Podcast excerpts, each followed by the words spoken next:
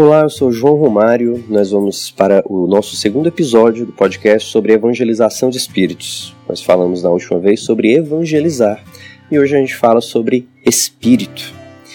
E o espírito é aquilo que você e eu somos.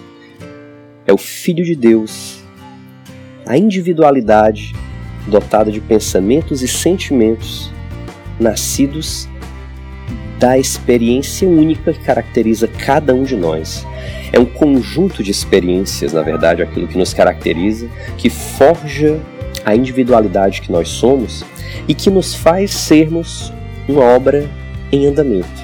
Cada um de nós é uma obra que começou num passado longínquo que a gente ainda nem consegue enxergar e que vai se desdobrar por um futuro ainda mais prolongado que a gente também ainda não consegue ver com clareza. Mas essa essa certeza de que a nossa existência não é só hoje, não é só aqui, não é só agora, esse grande lapso de tempo deve fazer alguma diferença na nossa vida prática, na nossa vida cotidiana.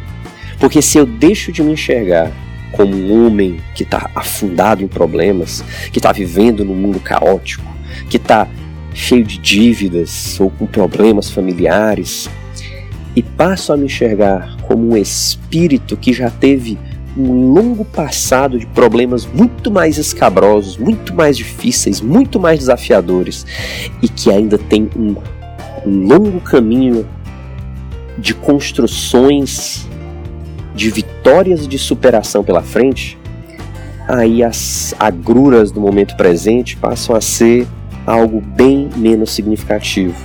Eu ganho uma dose extra de serenidade para enxergar as lutas do momento presente como isso.